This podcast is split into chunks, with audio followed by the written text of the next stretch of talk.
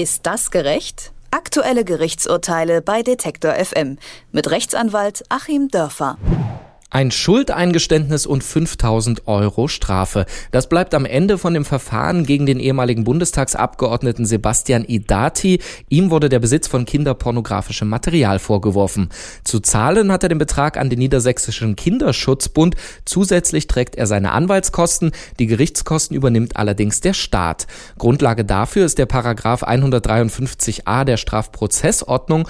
Der Prozess selbst hat in der Öffentlichkeit aber hohe Wellen geschlagen und schlägt weiter hohe Wellen, denn der öffentliche Aufschrei, dass Edati so in Anführungsstrichen einfach davonkommt, ist groß. Ist ein solches Freikaufen gerecht? Darüber sprechen wir heute mit unserem Rechtsexperten Achim Dörfer und ich sage schönen guten Tag. Guten Tag, Herr Hertel. Die Klage. Sebastian Edati ist ja jetzt quasi davongekommen mit 5000 Euro Strafe. Der Aufschrei ist eben groß. Ist das so eine Art Freikaufen, was wir da gesehen haben? Das kann man nicht sagen. Ich, ich finde, man sollte das ganz unemotional sehen und einfach fragen, wird er so behandelt wie alle anderen auch? Denn natürlich haben wir einen Rechtsstaat und jeder Täter, egal wie prominent er ist oder nicht, hat ein Recht darauf, vernünftig und gleichmäßig mit den anderen behandelt zu werden. Und ich meine schon, dass das, was Herrn Edati widerfahren ist oder eben nicht widerfahren ist, sich im Rahmen des allgemein üblichen bewegt. Das ist ein Prozessabschluss, wie er auch bei jedem weniger Prominenten vorgekommen wäre. Es bleibt natürlich der moralische Vorwurf und natürlich sind wir gerade durch dieses Delikt alle sehr, sehr abgestoßen. Aber man sollte sich eben nicht durch ein an sich abstoßendes Delikt dazu verleiten lassen, hier den Rechtsstaat auszuhebeln. Dieses Prinzip, nachdem das dann eben abgelaufen ist, ich habe das eingangs erwähnt, äh, basiert auf einem Paragraphen der Strafprozessordnung. Selbst wenn die Klage bereits erhoben wurde unter Auflagen und Weisungen, heißt es da, kann vorläufig eingestellt werden. Ist das gängige Praxis in Deutschland? Das ist absolut gängige Praxis. Das ist eigentlich immer äh, aus Strafverteidigersicht sozusagen das zweitbeste Ziel zur Einstellung und aus Sicht des Gerichts und der Staatsanwaltschaft ist es eben dann, wenn es schwierig wird, eine Sache nachzuweisen und da im Einzelnen zu einer genauen Verurteilung zu kommen, zu einer genauen Sachverhaltsaufklärung zu kommen, eben eine Möglichkeit, zumindest so eine Art Bestrafung vorzunehmen. Es ist ein Kompromiss, wie alle Kompromisse oder sagen wir mal so, wie alle guten Kompromisse stellt er entweder beide Seiten zufrieden oder beide Seiten sind unzufrieden. Herr Edati fühlt sich immer noch ungerecht behandelt. Das ist natürlich nicht richtig nachzuvollziehen. Die Öffentlichkeit fühlt sich auch ein bisschen veralbert. Aber es ist ein Kompromiss und es ist ein ganz üblicher Kompromiss. Ich habe mir die Zahlen mal versucht rauszufinden. Der Spiegel hat vor zwei Jahren mal nachrecherchiert bei allen 16 Bundesländern mit einem Fragenkatalog. Er war nicht in der Lage, statistisch belastende Zahlen zu ermitteln.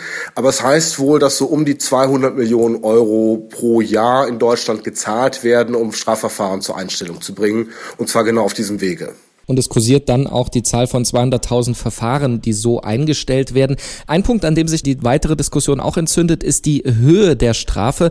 Bei Bernie Ecclestone zum Vergleich, dem Formel-1-Chef, da waren es vergangenes Jahr 75 Millionen wegen eines Bestechungsskandals, jetzt eben 5.000 Euro. Warum diese niedrige Strafe? Ja, das Ganze orientiert sich natürlich am Einkommen. Und äh, um noch zwei andere Zahlen in den Raum zu werfen, Herr Kohl, sein Verfahren wegen Untreue ist gegen 300.000 Euro eingestellt worden damals und bei Herrn Ackermann wegen schwerer Untreue waren es 3,2 Millionen Euro. Das orientiert sich am Einkommen. Man guckt also, was würde da so eventuell als Strafe rauskommen. Und hier in diesem Falle sind es ja 180 Tagessätze. Da mag nun jeder sozusagen das Einkommen zurückrechnen von Herrn Edati.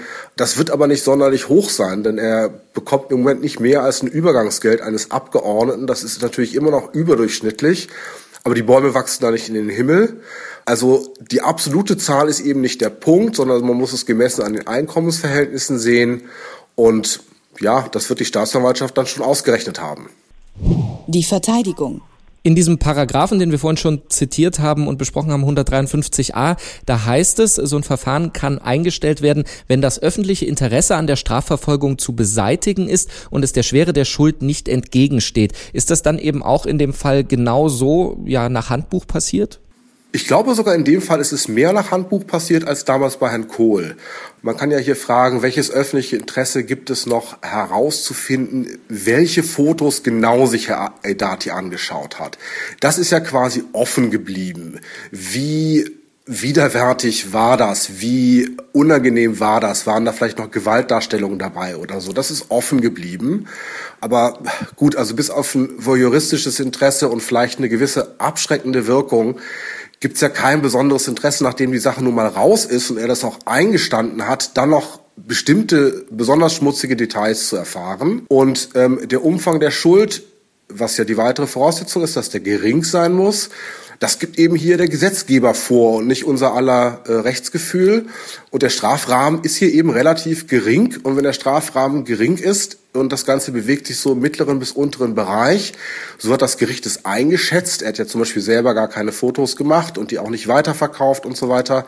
Dann, dann ist es innerhalb dieses Rahmens in Ordnung. Im Kontrast dazu bei Herrn Kohl hätten wir natürlich schon gerne gewusst, woher er diese Gelder hatte. Mir hat es mal jemand erzählt, er sei angeblich dabei gewesen, er wüsste, von wem es gekommen sei. Aber das nützt natürlich der Öffentlichkeit nichts, wenn dann irgendwelche Andeutungen kursieren. Bei Herrn Kohl zum Beispiel hätte ich äh, doch gesagt, da hätte das Strafverfahren weitergeführt werden müssen, weil es ein ganz großes öffentliches Interesse gab, herauszufinden, ob eben ein ehemaliges Verfassungsorgan hier bestechlich gewesen ist oder eben eine schwere Untreue begangen hat. Aber bei Herrn Edati wissen wir das meiste und noch mehr wollen wir vielleicht auch gar nicht wissen. Und er hat das ja in der Tat zugegeben, wobei dieses Schuldeingeständnis von der Staatsanwaltschaft gefordert wurde. Das ist aber laut Rechtsprechung eigentlich nicht vorgesehen, dass man also zum, zum Eingeständnis aufrufen kann. Experten sagen sogar, das sei systemwidrig gewesen. Stimmt das denn? Also das würde ich nicht ganz so sehen. Ich würde das im Rahmen des Tatbestandmerkmals sehen, äh, geringe Schuld. Denn natürlich ist die Schuld geringer, wenn jemand das Ganze einräumt. Das findet ja sonst bei der Strafzumessung auch Anwendung.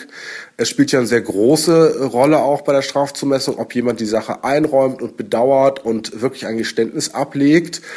Und wenn Staatsanwaltschaft und Gericht der Auffassung waren, um praktisch unter den Limbo, unter diesem Stock des 153a irgendwie machen zu können, brauchen wir jetzt für eine geringe Schuld eben noch dieses Eingeständnis, finde ich es äh, schon okay. Das Urteil. Also Schuldeingeständnis ja, durch die Einstellung des Verfahrens gilt Edati aber weiterhin als nicht vorbestraft und quasi unschuldig. Was ist er denn rein rechtlich am Ende nun, schuldig oder unschuldig? Unschuldig. Rein rechtlich ist er unschuldig. Es ist eine Verfahrenseinstellung, äh, sozusagen zweiter Klasse. Erster Klasse wäre ja ein Freispruch. Aber er gilt eben als nicht vorbestraft. Das äh, Ganze wird dann auch nicht eingetragen im Führungszeugnis. Und ja, gut, dahinter steht natürlich der Resozialisierungszweck, dass man sagt, wenn wir es hier nicht ganz aufgeklärt haben soll das auch nicht für alle Zeiten bleiben. Aber ich meine, es wird schwer genug für Herrn Edati, sich ohnehin zu resozialisieren. Davon ist er im Moment ja weit entfernt. Die Verfahrenseinstellung gegen den ehemaligen Bundestagsabgeordneten Sebastian Edati erzürnt die Öffentlichkeit über die rein rechtliche Frage, ob er nun schuldig oder unschuldig ist, haben wir mit unserem Rechtsanwalt Achim Dörfer gesprochen. Vielen Dank für das Gespräch. Ich danke Ihnen. Ist das gerecht? Aktuelle Gerichtsurteile bei Detektor FM mit Rechtsanwalt Achim Dörfer.